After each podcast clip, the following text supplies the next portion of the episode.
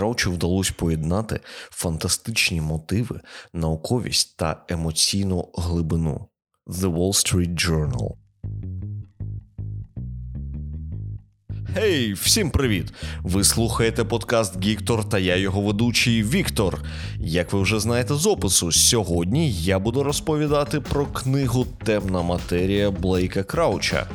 Чому саме про неї? По-перше, ця книга викликала в мене дуже дивний, скажімо, дисонанс. Пояснюю, я дізнався про неї з іншого подкасту, і її описували як круту фантастичну книгу. Я почав читати. Я прочитав відсотків 15, і я ще не знайшов фантастики. Це був детектив. Я не можу сказати, що дуже якісний, але й не зовсім поганий. А потім фантастика як з'явилась, тож це було досить цікаво. По-друге, дуже крута концепція Всесвіту. Вона не є новою, але опис та пояснення вони неймовірні, і це виводить темну матерію в мій особистий топ. Тепер третє, що я хочу розповісти, це, скажімо так, невеликий дисклеймер. Я записую цей випуск вдруге. Вперше я намагався робити повністю випуск без спойлерів.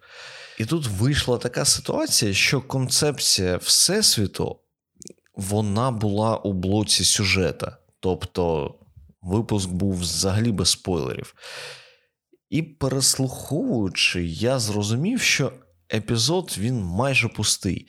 Тобто дуже-дуже мало інформації для людей, що не хочуть спіймати спойлерів. І наразі я вирішив зробити таким чином, що я вам розповім про концепцію, а у блоці зі спойлерами буде суто про сюжет. Тож наразі у вас є три варіанти. Варіант перший це дуже крута книга, можете мені повірити, і послухайте після прочитання. Варіант другий ви можете послухати випуск зараз, звісно, відреагувати на спойлерну тривогу, а потім прочитати книгу. І останній варіант: якщо ви взагалі не плануєте читати, то слухайте випуск повністю. Отаке. Тож обирайте, а ми поїхали далі до автора. Блейк Крауч. Він народився у 78-му році у штаті Північна Каліфорнія, і там він отримав освіту щось в області англійської мови та писемної майстерності і закінчив у 2000 році. Орієнтовно тоді він почав писати. В принципі, його жанри це детектив, трилер, хорор, десь так. У 2004 році вийшла його перша книга, що звалась Desert Places, перша із серії про якогось Ендрю Томаса. У 2012-14 роках виходить трилогія Сосни, що приносить йому відомість досить сильно, і за нею виходить і серіал за цією трилогією. І нарешті, у 2016 році, він випускає нашу з вами темну матерію. І він ще живий, дякувати Богу. Він продовжує писати і проживає в штаті Колорадо. Ну а тепер трохи ближче до книги. Якщо говорити про Всесвіт, то він, він стандартний. Наша планета 2015 року настільки стандартна, що я був впевнений, що це просто детектив. Але у якийсь момент все пояснюється. Це не просто всесвіт, це мультивсесвіт. І не такий простий, як був, наприклад, у книзі Аспріна. Я десь читав про таку штуку, що існує теорія, що кожне наше рішення формує якусь, скажімо, гілку вирогідності майбутнього. Ну, це щось схоже на Марвел, тим не менш, кожна людина приймає дуже багато рішень: від вибору кольору трусів на співбесіду до рішення вчитись в університеті чи все життя займатися серфінгом на узбережжі. Тож таких паралельних всесвітів їх може бути дика кількість, і вони постійно множаться. Тобто людина, а потім її варіанти, вони всі продовжують приймати рішення. І книга базується на існуванні такого мультивсесвіту та на можливості переміщення між цими вимірами. Автор дуже цікаво і розумно подає цей процес. З одного боку, звісно, був винайдений якийсь прилад, щось на кшталт легендарного чотиримірного куба. З іншого боку, була створена спеціальна сироватка, що знімала якісь внутрішні бар'єри, і людина могла сприймати ті паралельні світи, якось так. Також мені подобається концепція, що цей мультивсесвіт дуже особистий, тобто людина може сприймати та мандрувати всесвітами, що створені тільки її рішеннями. Якщо загалом, то ми маємо, грубо говорячи, наш всесвіт та безліч варіантів його розвитку від вимерлих повністю до якихось, скажімо, суперрозвинених. І переходимо до персонажів. Головний герой Джейсон Десон. У минулому він перспективний науковець, але наразі він звичайний вчитель фізики у коледжі. В нього є жінка та син, і у трьох вони живуть своє щасливе життя, і в них все добре. Є Джейсон. А є, ну скажімо, говорячи мовою Марвел, варіанти Джейсона.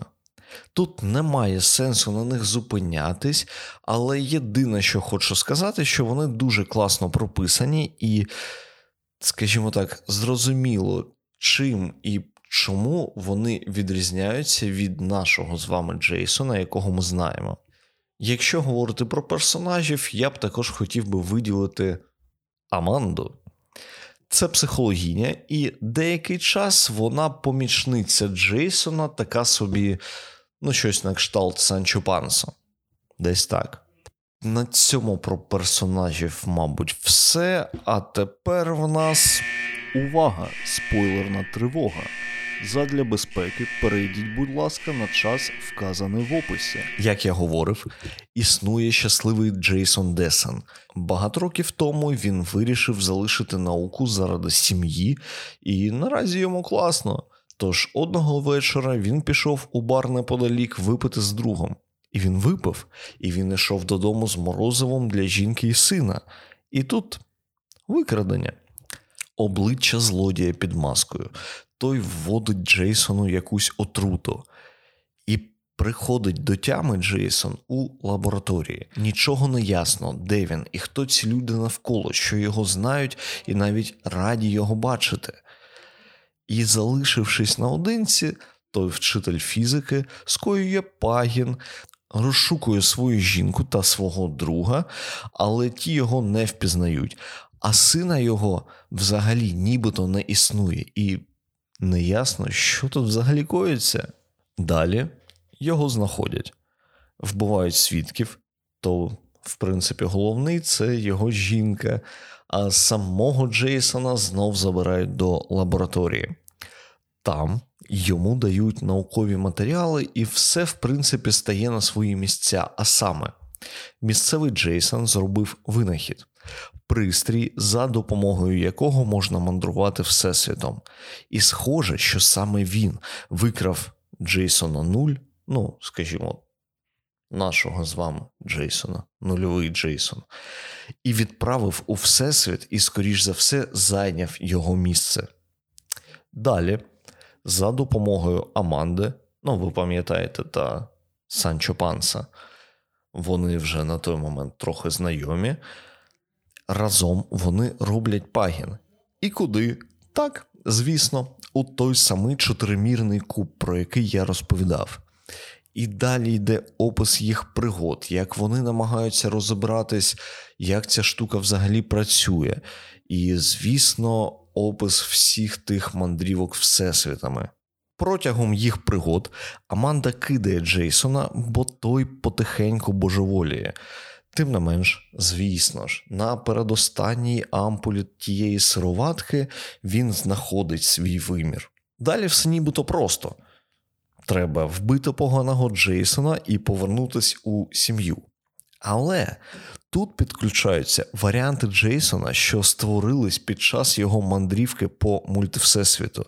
Тобто, зрозумійте, це безліч можливих Джейсонів, що знають, куди їм потрібно, і вони дуже хочуть дістатись до жінки, до сина, ну, до сім'ї та його особистого виміру. І вони от всі майже ідентичні, окрім того, які потім були їх пригоди. Тим не менш, звісно ж, у кінці любов перемагає, його жінка обирає самого нашого, отого нульового Джейсона, і о трьох він, вона та їхній син вони вирушають кудись у мультивсесвіт. Відбій спойлерної тривоги. Ну що, хтось із вас вже знає сюжет книги, тож переходимо далі до мінусів. І тут я хотів би зробити невеликий офтоп, що маю на увазі. Зазвичай, читаючи якусь гумористичну літературу, я особливо не звертаю уваги на, скажімо, аналогічні вчинки або проблему з мотивацією персонажів. Це розважальна література, і невеликі такі косяки тут можуть бути, і їх можна простити. Але ця книга, вона нібито досить серйозна. І тут ти чекаєш на якусь логіку подій. І тому деякі ситуації вони прям ну, ріжуть око. І ось вони. Хе. А. Аманда. Тут, як на мене, проблема з розкриттям персонажа. Бо так, вона вирішила допомогти головному герою. Але ця допомога, вона така глобальна. Тобто вона руйнує її життя, і, як на мене, без якогось бекграунду поміж ними таке неможливо. І у книзі є якісь невеликі натяки, але ну, вони досить незрозумілі, і, як на мене, цього ну, трохи недостатньо. І Б. Це грьобана сім'я головного героя, і це просто жах. Як я говорив, в принципі, все досить розумно і логічно. І тут в нас існує дві людини, що вони розуміють, що десь щось не так. От Якось не так, як має бути, і це не якісь там дрібниці, є прям ну, фізичні моменти і фізичні докази. І нічого. Тобто, взагалі ніяких дій. І ну, це для мене було якось дико. І це може бути окей для, скажімо, підлітка. Окей, він не може нічого зробити. Хоча почитаєте багато підліткових книг, вони можуть спасти Всесвіт. А цей підліток не робить нічого і ладно, хай не робить. В нього мамка є. І вона також не робить ніяких дій. Ну, це діч якась. Не знаю, мене це прям дуже бісило. Тим не менш, я розповів зараз про мінуси, і, в принципі, це єдині такі два моменти, вони не глобальні, це не страшно. Але якщо говорити загалом, то я був у захваті від цієї книги, від ідеї та реалізації ідеї. Крім цього. Цей твір він такий, він досить динамічний, він сповнений подіями і читається просто на одному диханні. І це знов таки книга, що може зробити ваші вихідні досить насиченими. Тож це дуже прикольний варіант розпочати читати її в суботу та закінчити у неділю ввечері. Рекомендую.